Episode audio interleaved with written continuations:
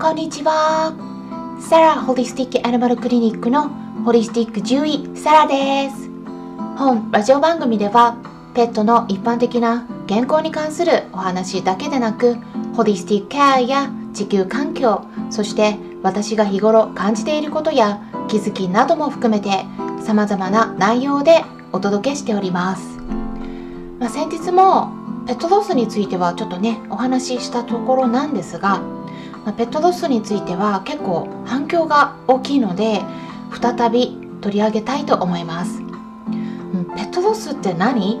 といったことについては先日お伝えした内容。タイトルが「ペットロスって何？後悔しないための選択」というもので第55回目の音声配信になるかと思うんですがあこれねちょっとねヒマラヤの場合ですね。あの違うラジオ番組の媒体だとちょっと違うかと思うんですけれどもタイトルは同じになっていますので、まあ、そちらの方を聞いてみてください、まあね、やっぱり考えたくないことだとは思うんですが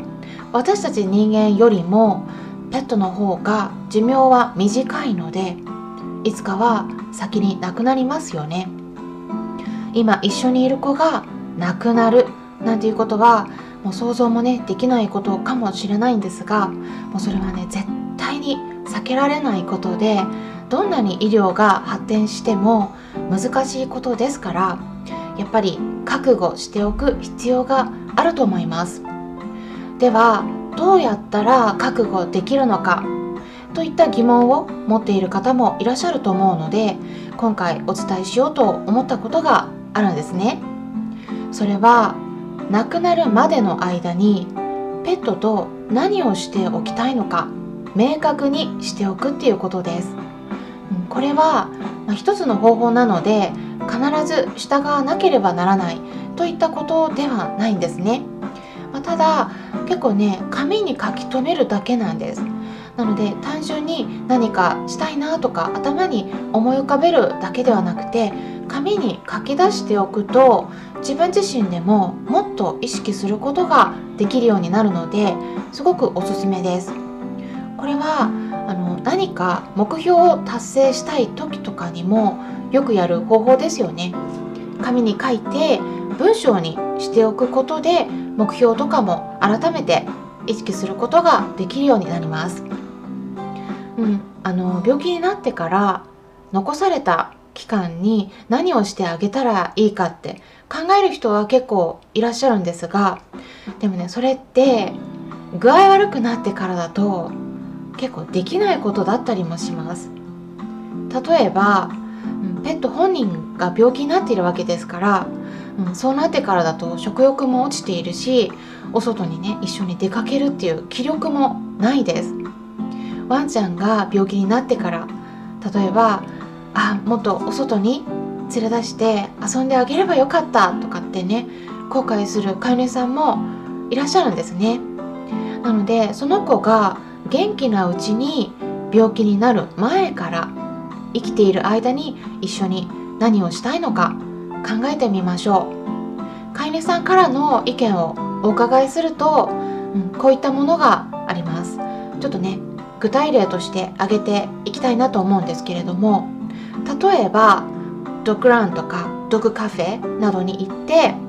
うん、あの一緒にね楽しみたいとかねそういう時間を。あとはお誕生日パーティーをしたいとか、うん、あとはアジリティ、うん、あアジリティ、えー、競技会などででその子の能力を開花させたいとか、うん、あとは可愛らしいこういろいろなこうお洋服を着てね一緒にお写真撮りたいとか、まあ、いろいろあると思うんですね、私も書き留めてみました。で私の場合は猫なので、まあ、ワンちゃんとはちょっと違うかもしれないんですが、まあ、ある程度ね参考になると思いますので聞いてもらえればと思うんですけれどもまずは1つ目としてカンパネラの場合はお外に出るのが大好きなんですね。なのでお外にもっとね慣らしてあげたいなと思っています。やっぱり草とかお花の匂いを嗅ぐともうすっごく嬉しそうな顔するんですねただまだねちょっと音とかには敏感で、うん、あの遠くの方で犬の鳴き声とかにするとやっぱりビビって あのすぐに家に帰ろうとするんですね。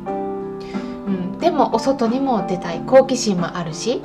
まあ、こういういろんな気持ちが混ざり合っています。うん、あのただ猫ちゃんによってねこの辺結構違うんですよ。あの同じ兄弟猫の同じ年齢のジョバンニの方はお外に出たがらないんですね。うん、全くねあの自分以外の他のものに対しての興味ほとんどゼロなので まここはねあの無理やり出したりとかはしないですね。もう本人のやりたいことを思う存分にしてあげたいなというふうに思っています。もう本人の気持ち次第ですね。うん、ジョバンニはどっちかっていうと家が大好きな子なんで家で遊ぶのが好きなんですね、うん、なので毎日おもちゃで遊んであげるようにしています、まあ、大体1日に20分から30分くらいを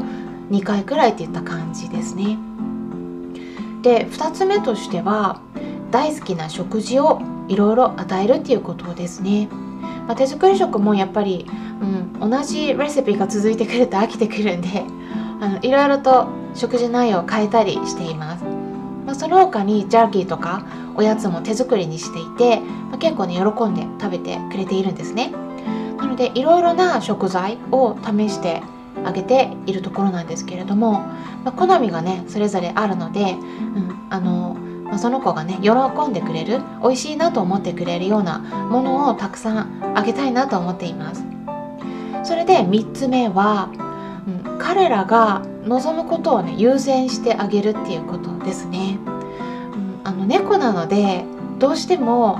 いあのいつもねカエルさんと一緒にいたいっていうわけではないんですね。これは他の猫たちもねあの猫ちゃんも同じだと思うんですけれども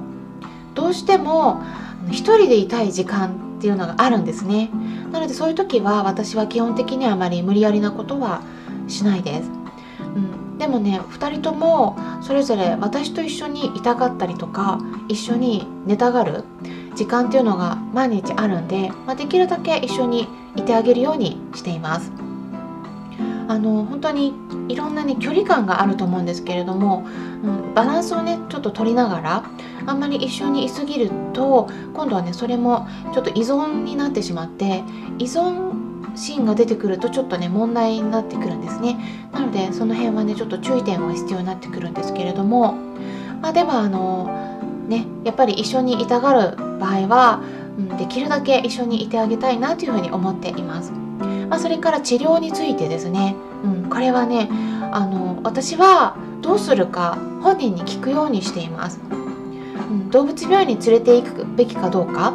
っていうのは、まあ、私は獣医師だから結構判断できるっていうところもあるんですが、まあ、ある程度症状から疑わしい病気が予想できてしまうんで、まあ、そうすると逆算してねあの治療して治る病気なのか治らない病気なのか、うん、治らない病気もあるんで、まあ、それがね治らないんであれば、まあ、なおかつそして本人がね治療を望まないのであれば、まあ、私は無理に動物病院に連れて行ってね治療するっていうことはしない方針でいます、うん、ただ治らない病気ででなおかつ痛がるあの苦しいような病気なのであれば、まあね、ちょっと私は安楽死は考えているんですね。これは欧米だったらちょっとね当然なことなんですけれどもあのそういう考えです。うん。まあ、皆さんの場合はちょっと判断するのに難しいこともあると思いますしもちろんね様子を見すぎてあの逆に手遅れになることもあるので注意は必要になるんですけれども、まあ、おすすめとしてはやっぱり動物本人にも気持ちがあるんですねこれは猫に限らずどの動物でも同じですなので最低でも一度は、うん、その子の本人の気持ちを聞いてみてあげた方がいいと思います。まあね、動物は言葉を話さないからわからないよと思われるかもしれませんが、ね、でも行動で気持ちを示してくるので行動を見ていればそれが嫌なのか受け入れてくれているのかどうかっていうのはねある程度分かってくると思います。アニマルコミュニケーションという動物と対話する方法もあるんですね。なのでそこから聞いてみるっていうのも一つの方法になりますね。この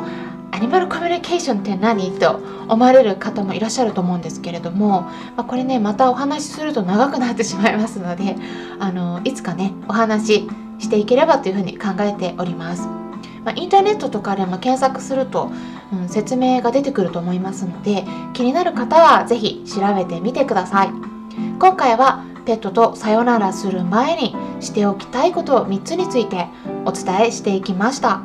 どれが正解ということではなくて皆さんには皆さんにとって大切なことがあると思いますので是非書き留めて見ていただくといいと思います。今回も最後まで視聴していただきありがとうございました。それから新型コロナ復興支援として今年の5月から YouTube 動画で短いセミナー内容を100本公開していくという企画を行っておりますがある程度たまったところで無料で公開している動画は有料に切り替わる予定なんですね。で音声配信も同じように有料にしていく予定になっていますので興味のある内容がありましたら是非今のうちにチェックしておくことをお勧めします。参考になったと思われた方はよろしければいいねボタンのクリックとかフォローもしていただけたら嬉しいですそれではまたお会いしましょう。ホリスティック獣医、サラでした。